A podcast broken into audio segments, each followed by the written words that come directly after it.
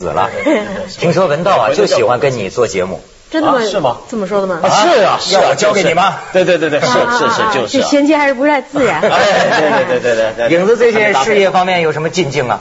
还好啊，就忙些演出的事儿，很久没有来三人行了。我我我寻思这里众星荟萃，也没没什么应该特别惦念我。结果我上凤凰论坛一看，真的有人在找我说那个那个长得跟假尼姑似的叫影子的，怎么最近不来了？所以我今天特别以一个。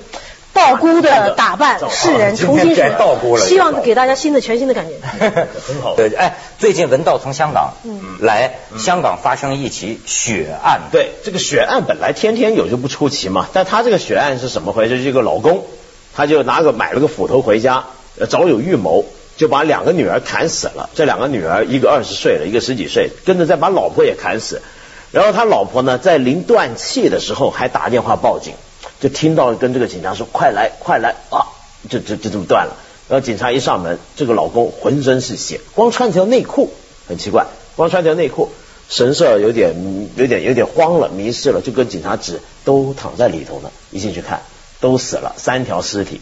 他老婆他两个女儿都给儿都砍死了都砍死了，都砍死。而且他是有预谋到一个程度，他是这样，他先砍死两个女儿，再去砍老婆。为什么呢？他就是想增加这个恐惧感跟压力给老婆。你看，你看我女儿我都砍了，你怎么样？怎么样？他为什么要这么干呢？他想他？其实他他不想什么，他想分开，他想离婚 想离婚？啊，那就离呗。离不了啊。为啥香港现在很你你你文涛老老惦记这个嘛，就在香港住 住不起嘛，对吧？对吧？你知道你懂我意思吧？就在香港，你比如说呃一个很小的房子，两夫妇一起同名去买了一个房子嘛，买了房子，那可能过了几年感情不好了，要离婚了。但离不起啊！你比如说我要离婚，我这房子我们大家一会卖了吗？卖了分一人一半，那以后大伙住哪呢？对不对？所以结果呢，他们两个就办了分居，办法律上的分居，但很可笑，就是现实上他们还在同住。然后已经两个人关系恶劣到，就是这个老公啊是不出不出房门的，在这个一进家就往自己房间走进去。他为了避免看到他这个老婆跟女儿啊，他连洗手间都在自个儿房里头，已经够小了那个房间，还特别加盖了一个洗手间。哎呦，这真是新离婚时代啊！对啊，我因为前两天我看一个报道，就是说关于跟名人离婚有多么难，就是说现在看来怎么什么人什么样的收入的阶层离婚多难。前两天我看的这个报道是离婚官司，那个保罗麦卡特尼，你知道哦 Beatles 对对对对呃现在对跟他老婆离说婚嘛过呃曾经是英国现在是最有钱的人第二位，如果要离的话要分出去两三个亿的英镑。打得好就是两三个英镑，要不然就全玩玩完。名人离婚很难，想不到这个这个对啊，你穷人离婚你穷人离婚的话，你想想看，你要分家产，然后你你穷不起特别是在香香港啊这种房子特别贵的地方，其实我觉得现在中国很多城市都会出现这个问题，是吧？很多人都会开始离不起婚，就是因为房子。没错，就是像你说的这种处境，我也听说过。明明离了婚，还得住在一套房子里，哎这个事儿啊很难办。有的人到最后就不离了，慢慢又睡到一个房里去了啊你知道吗？他有时候也出出现一些怪事儿，所以说离婚呐、要慎重考虑，那么，所以是不是大家也应该结婚的时候就要小心点呢？小心。你说的这一般，你比如说老公呃杀老婆、打老婆，我跟你说，现在很多情况是老婆打老公，嗯。家庭暴力啊，你知道呢，在东北那边，吉林那边，啊就是有一个新闻嘛，这老婆挑断老公的脚筋，不是四条大筋呐、就是咱们说的韧带，这有点技术啊，这点我真不知道筋长。没错，拿带钩的弯刀，好家伙，送到医院的吧这得这得有但是有点技术含量、对对对但是这这仍然是家庭暴力之最。嗯你知道是为什么吗？因为她老公常年打老婆。哦，打老婆呀，打的这老婆不但打老婆，打老婆的弟弟，打老婆的妹妹。结果老婆有一天实在不堪忍受，伙同弟弟，弟弟先拿一什么撬杠，咣腿上来一下，打倒了，捆起来。然后他妹妹还阻拦他老婆，但是他老婆不依不饶，拿着这个弯刀，咵咵咵咵，四条筋挑断，就他就是说，你让你以后再也动不了了，你就没法再打我了。哎，但你说这种暴力啊是怎么回事？有时候我因为我就很难体会啊，就一个男人在什么样的情况下会想到打一个女人或打自己的孩子？比如说这种你你对他有那么大的爱情，有那么深厚的感情，怎么会变成这个样子？我我觉得不是，我觉得男女两者之间经历了这个婚姻的联系。是首先说到刚才这个事件，我自己在美国读书，历任了我有五个 roommate，就是说同屋啊，还同屋根本就是我们两个人只是来分摊来这个这个租金 rent 而已嘛的。我最后总是以不欢而散，没有大打出手，是不欢而散，大家各各各。就各各自再去找新的 roommate，更何况一个一对男女经历过了婚姻，在在生理、肉体、财产、子女上有千丝万缕的联系，正是印证了这一句成语“反目成仇”，就是这种人。他们曾经是一家两口子，当他们就是幻化成那种恶化的关系以后，他的这个恨是无与伦比的。但用暴力方法去解决吗？那只能用暴力，他还用什么方式来发泄？他就把这个东西宣泄在肉体上消灭掉你。这个。真要，我觉得你你你能想象一个男人打女人是什么心情吗？我从来没想。我打过，你打过？对，就是一直忏悔到今天。真的？怎么回事？我我这辈子就打过一次女人，就是那那个时候的女朋友踹过一脚。嗯。哎呀，这是我跟你讲，他有的。他怎么你了？你说清楚。呃，他呀，你知道这个女人呐是是非常好的，对吧？但是有你知道不完全嘛啊？不对，是非常好的。他有的时候啊。女人会来一种什么？她有时候会让男人呐特别这个作了吧？上海话就没办法。呃，因因为有人说过，女人是感情动物，跟女人没有办法讲道理。你知道有的时候她实在不讲道理，而且这个局面就发生在这个这个，比如说有一件很重大的事情马上就要到来了。哎呀，我是脾气很平和的人呐，就是这家伙就忍无可忍，揭然而起。忍哎，就哎。当然，那那一脚踹着衣服脚，我觉得，就是当时我这女朋友还是呃功夫方面不错，歘一缩腹，我记得没没真踹着她，但是确实是你有良心的男人，就包括以后分手啊，包括以后呃到今天我说起来啊，觉得。腻歪就是很腻歪，就是所以说这个事啊，绝对不能不能发生。那这个问题就是呃呃呃，我想想，因为我听过好几个男人跟我说啊，就是说他为什么会打那个女人呢？就是到了一个关口，什么关口？就他觉得这个女人太不讲道理了。但是你他太不讲道理，然后你用暴力这个行动，不就是其实更不讲道理的一种根本就发泄啊发泄。很多男人啊，把事还还有他外边生活里啊，在这社会里处处不顺心。回家，我我在在在老婆身上发现。这是很重要的原因。呃，两年以前我一直说我做那个阴道毒丸那个戏，那个戏的宗旨就叫反对针对妇女儿童的家庭暴力，口号就是说我们斗争直到这个暴力停止。我们当时配合这个反家暴协会社科院的做一个图片的展览，做一个影像的展览。它有一个有一个照片被砍断的一条手臂，一条右臂，女性的，就是说什么呢？这两位都是海归派夫妇两个人，都是在。中关村的高级的大公司里边做高管，做高管，两个分属不同的公司。但这个老婆呢，这个太太每天晚上回来就必须要在准时五点下班，五点半进厨房，卷起袖子，围上围裙，给她丈夫做一顿可口的家常菜。结果那天呢，因为加了班，多接了两个电话，她迟到了家。六点多进屋，那个那个先生已经回来了，在那里抽着烟生闷气。看到他说：“哎呀，这你你你这个这这位太太可能长期受着巴甫洛夫的那种条件条件反射，感觉哟，我犯了大错了，我我今天要要倒霉了，自己就直接冲进了厨房，说我我赶紧给你做饭，你稍等稍等。结果这个丈夫二话不说站起来冲进厨房，拿起了一把斧子，也是虎子，我不知道他们家为什么有虎子。什么叫虎子？斧头？斧头啊？你管斧子叫虎子？” 音乐剧，音乐剧唱多了，有说这话有。斧头帮好不好？斧头帮成员。然后呢？怎么样？斧头帮成员的这个老公冲进去，拿起了这个斧子，一斧子给人斧烂一一一下就把他的右臂，正着拿着锅要逃命，这右臂给砍下了。这都有病了，我觉得这都发展到是是是。他没有教育程度吗？海归，这这其实我觉得这跟教育还没有关系。我试过这样的一个情况，我没有试过打任何一个女人啊，我只试过呢，呃，跟女人发完脾气之后出去打人。哦，打男人，打男人，把对老婆的愤怒，对对对对对，转移在其他人身上。那好几年前，我最后，我小时候是常打架的人，因为其实我觉得每个男人都有那种暴力的倾向。嗯嗯。我特别在小的时候啊，就是出去混啊，你看脑袋打的都都不圆乎，打的都不行了，就是要常打架。然后呢，我记得以前有一回呢，就是跟女朋友吵架，然后吵完之后呢，就跑到外头去，就一个人很生气，在外头逛。逛的时候呢，有另一个小子，这个小伙子看来也不是什么好东西啊，就是那种看看来像烂仔。那么走路的时候不小心把我撞了一下，嗯，撞了一下之后，我回头喊着他，你干什么？然后他说我怎么样了？我怎么样？然后，然后他就喊着之后，然后我就不吭声，正好旁边有个垃圾桶嘛，我就过去把他身边那个垃圾桶，他不知道我要干嘛，但我动作很快，垃圾桶整个拿起来往他头上啪砸下去，然后跟着他躺在地上，我把他踹了几十脚吧，然后后来就他的眼睛给我打爆了，还怎么样？然后我就走了。后来我就很后悔这事儿。那时候你还小，就是一直觉得，哎，我这个暴力的这种倾向是怎么的，什怎么来的呢？我怎么可能容许自己有这种暴力的这种感觉跟念头在这呢？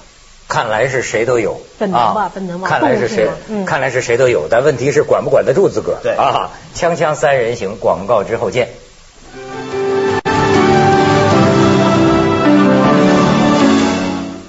他刚才说呀，有一个人在家做家务哈，你知道，反倒让我想起最近我在这个亲友那里啊，就感觉到的另一个问题，很有普遍性，就是什么呢？你瞪什么眼呢？你就是说，今天是男打女还是女打男？不是打，我好就是说下一个段子都是良民夫妻，都是好夫妻，但是啊，你们俩都是不要孩子的主，对吧？可是呢，广大人民还是要要孩子。谁不要孩子？啊，你你我不排除这个女女女性女权嘛？没有没有，我等待精子库通知我，给我通知电话。行行，好，他没这问题。我就是说啊，你说现在很多这个两个夫妻俩小职工在新社会里就要面临一个问题，要不要有一个人做出牺牲？嗯，否则的话，你不要要小孩儿。你说现在这种叫叫双职工，有一个小孩儿，中午饭是个特别大的问题，尤其是那父母身体不好，你也没法交给老人的。你把你这孩子放哪儿？因为你现在啊，你知道过去在国营企业单位的时候，你好比我父母那个时候哈，我记得是什么呢？两口子实际也有一个人，你就等于说你要为孩子做牺牲，你就是那厂里啊表现不好的，迟到早退，全厂都知道，带着孩子上班，对吧？但是那个时候不讲效率还行，现在啊哪个单位人家也不容许有这种人。而且经常你在哪工作，你中午本身就是你的工作生活的一部分。你中午比如跟人吃饭，那你这个孩子怎么办？所以现在有这么一个趋势嘛，就是以前呢二战之后呢有这么一个说法，就是说传统的家庭是大家族家庭，对不对？一家三代啊，五呃甚至四代同堂。嗯。但后来呢，这边的核心家庭了，就父母子女啊，就是但是现在的趋势是核心家庭也在解体了。什么叫解体？你看我们现在的历史啊，就是一个家庭的功能。不断的被抽出去的这么一个过程。以前呢，你生孩子是在家里头生的，嗯，你可能我们父母或者我我爷爷奶奶那一辈，他都会说，哎，我就在这张床上生的，是吧？或者他的老人家在那张床上死的，生死都在家里面完成。但现在生死都是在医院，然后以前吃饭都在家里头吃，现在吃饭很多两夫妇都是都在外头上馆子吃。那家庭还剩什么呢？过去就说啊，还剩下还有托儿育儿。但现在越来越，因为你说这种双职的家，父母双职的家庭啊，就有很多托儿院，很多国家是有制度性的托儿院。不，我说上小学，比如说托儿孩小学也是一样，上上上了学，都去那种全日的小学，都去什么什么东西都分出去。学校你知道美国？我昨天在参考消息上看到有一个研究，就是说呀，美国人是不是错了？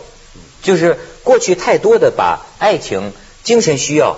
从美国六七十年代之后进入一个保守的那么个时代嘛，就是说，呃，家庭价值，说夫妻俩，呃，这个要要爱情啊什么的，这个是最高的。但是现在发现呢，这里边有很多问题，因为呢，呃，人的不能把所有的东呃奶酪放在一个篮子里，你知道吗？就不能把人所有的感情需要都寄托在一个夫妻关系之上，因为这样的话呀。很容易出危机，太沉重，也太沉重，老不了。所以现在美国这个文章，他又在说呢，人应该有多一些的宣示感情的渠道，比如说呃同性之间交朋友，增加社交啊等等，呃就是你你得把很大一部分精力啊放在这个感情需求、精神需求啊放在家庭之外，这样可以减少。你这个夫妻俩的这个压力，我觉得我们现实生活中很多男士真的这么做的，把篮篮子里的奶酪分分摊给了二奶、三奶、四奶。对对对，我就觉得美国人有点有点暗示，这个人格有点平衡，有点暗示这种观点。不，我还是讲小孩了，我觉得特别有意思。就因为这个问题，现在常常发生。你比如在中国很大部分地方啊，收入并不高，如果说因为这个孩子，他请一个保姆，那请一个保姆呢，一个月也得几百块钱。问题是，他双职工，有的一个职工一个月他才挣一千块钱。与其这样的话，他还不如不工作。有一个人在家。但现在也有另外一种趋势，北欧有一些国家呢，它的福特别强的福利制度，国家又有钱的话，他怎么做呢？就是他可以允许，比如说你双职家庭生了个孩子，首先产假，我们知道北欧很多国家这个产假是夫妻一起放的，就是因为老公要照顾老婆，要看着孩子出生。然后呢，还有一种叫养育假，养育年假是什么意思？就是说孩子生了之后，老婆或老公随便一个人。可以跟公司拿一年的有薪假期，嗯嗯，在家就看孩子，然后跟着他们现在慢慢形成一种规矩，就有时候这个夫妻啊，他们会轮流，就比如说啊，这孩子头三年妈妈带，再来三年爸爸带，是轮流的在家，因为现在他们很流行这种全职爸爸，嗯，因为他们有这么一个想法，就是说孩子啊专门交给母亲带呢，怕不平衡，专给父亲带也不平衡。那么大家轮流带他，因为孩子跟父亲大的这个出来的东西又有点不一样，我觉得这个制度挺好。您说的是哪个国家来着？好像是瑞典还是？我准备上那儿养老。哎，对你你你对这话题怎么看呢？影子，你就是觉得像现在像你比如像美国很多这个女的生了孩子就不工作了，就就回家做母亲。嗯，我有我我有我在美国工作的时候也有父亲，因为我的同事是女演员，父亲也可以。对，他的他的他的先生在家里带，然后他。一边呢带着他，一边呢还是这个父亲还是去进修一些婴幼儿的儿童的这个培训的课程，非常认真，把它作为一个职业来经营。我在香港我就有一个朋友，他是个作家嘛，那么他既然是个作家，对，他就真的是坐在家里头，这孩子就是他带，然后每天呢，他一开始还有点别扭啊，他一开始每天早上，你比如说这孩子上幼儿园。送到幼儿园，整个学校门口都是妈妈嘛，对不对？都是妈妈奶爸。就他一个男的来了，啊带着，然后这帮人家那些妈妈对他个个都很有兴趣啊，你是作家，而且一天到晚就拉，这就很难得。那么他跟我说，后来在那个他感觉也很舒服，就是你比如说学校家长会，呃，就一般都是妈妈，就只有他是一个是爸爸。那么然后呢，这个讨论的东西啊，他据他说啊，听那些别的妈妈讲，就跟平常纯妈妈的组合是不一样的。哎，我觉得，而且现在啊，挺有意思。我觉得现在就是这个两口子之间啊，其实商量啊，反倒是男女啊，没什么男尊女卑的，你知道吗？就是这两口子商量，其实就是看谁有前途。那琢磨着，比如说，可能是老婆，老婆在单位里不错，啊，当了副科长了，领导也很重视。那行，那我就做牺牲。就是说，你说现在有些双职工，他就就是我刚才说，他面临一个矛盾，就是说，必须有一个人呢，为了孩子啊，是在单位里选择表现不好。对他就是说没有办法，要表现平庸。比如说谁去接孩子，对吧？他往往这两两两两口子是有个一看，反正你的单位也没什么戏了，对吧？你就这么混。但反过来呢，应该还要提倡这样一个观念，就是什么呢？做家务啊，它也是一种工作。没错。就过去我们这种二分法，就家务跟劳动这个二分法，我们就认为劳动是工作，工作的价值总是高于家务。因为你做家务是挣不了钱的，但是这个劳动是挣钱的，所以这个是重要一点的。所以很多男人就觉得他自己在家里面的地位高，因为钱都是从我那儿来的，这是错的一个想法。因为现在呢，有一些经济学家就计算，如果我们把所有的家务啊，比如说家务是有经济价值，怎么算呢？很简单，你如果不做家务，你请人来做，嗯，你就算算看，我们如果把所有的这种家务都计算进去的话，整个世界的各个国家的 GDP 是要大很多的。对，你看所以说应该这么不仅是有价值，而且家政所衍生出来的它的市场的这一块的这个效益，比如说你知道我们被前不久被抓进去叫玛莎呃 Stewart，就美国的家政女王，她在美国所有家庭妇女就干家务的那帮大妈大婶当中的影响力，能够每年产值是五六个亿啊，就是因为她她说这洗洁精咱们去用，她说那扫把好用咱们去买，就这种，所以怎么进了监狱？他公司里面的共同基金做假账，好像对对。女王，女王，锵锵三人行，广告之后见。所以你看，就说孩子的问题，咱们原来骂人呢，就说你们家断子绝孙呢。我觉得这个时代就是一个断子绝孙的时代。对，而且就话骂人不管用，骂人不管用，因为我的是什么？伦敦皇家经济什么什么学院，我那天反正看见一个学者讲一句话。说历史上从来没有过今天这样的一个时代，就是说不要孩子是一个正常的对。选择。说是咱们到来这么一个时代，在这历史上没有过这样的时代，文涛老师，那个文涛哥说你不要孩子，你为什么不要孩子？对。啊，我觉得他这个问题跟我交流一下你我跟你讲，他跟我讲的话基本上跟周总理讲的话差不多，说我周不要孩子。总理跟你讲过话，周总理在报纸上讲过呀，哦。说那个什么，他说我不要孩子，全世界的孩子都是我的孩子。嗯 因为我过去常有这个想法，就我看到我很多，我其实很喜欢小孩，我看我很多朋友都生小孩，那么于是我就想，这些小孩将来会生在一个什么样的社会环境？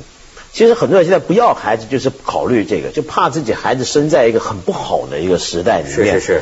所以你知道生孩子啊，其实这个问题已经不用问了。我觉得现在变成越来越常见趋势是什么？就一个人要生小孩，反过来是别人问他，你为什么要生小孩？对你觉不觉得是现在是反过来？但是我跟你讲个道理没人问我这个呃这个事儿想深了就没法要孩子了。很多人都跟我说过，你比如像我这么慎重的人，我强调没有金刚钻，甭揽那瓷器活儿。嗯到后所以说，你要我生个孩子，然后呢，我这个家庭够不够养他？我的钱够不够养他？他能不能有一个好的未来？呃，就你把什么都想到了，我能不能承受得起？你就不敢生了。对。很多人就是说呀，他是懵的，是个偶接受偶然的一个。你说这个世界的问题真是之多。我跟两位老师说一个事儿，我刚才说我这个精子库上我去报上名了，你真的要正好让我填一表格啊，我要求很高，至今就没有这合适合适人选，类类似姚明的身高等等，这这这这估计这个人地球不存在。那我你最开玩笑还是真的？真的呀？为什么就有这样的机构啊？你想做一个单单亲妈妈是吗？我我我起码想，呃，看一看他们最后给我挑了一个什么样的人。这个我可以拒绝这个执行这个手术，但是我愿意看一看。但你知道这个捐精者啊，嗯大部分很多捐精者素质就不是怎么样死。刑犯。对，这什么样的人都有，但你不会想到张朝阳会有一天呢，说啊，我也去捐个精，不会吧？啊 对不对？？影子目前是在寻找精子的阶段是吧？嗯，有兴趣，很好奇。我见过那房子里挺有意思，说一个挂那个色情画儿啊。对对然后你还可以要求说看看。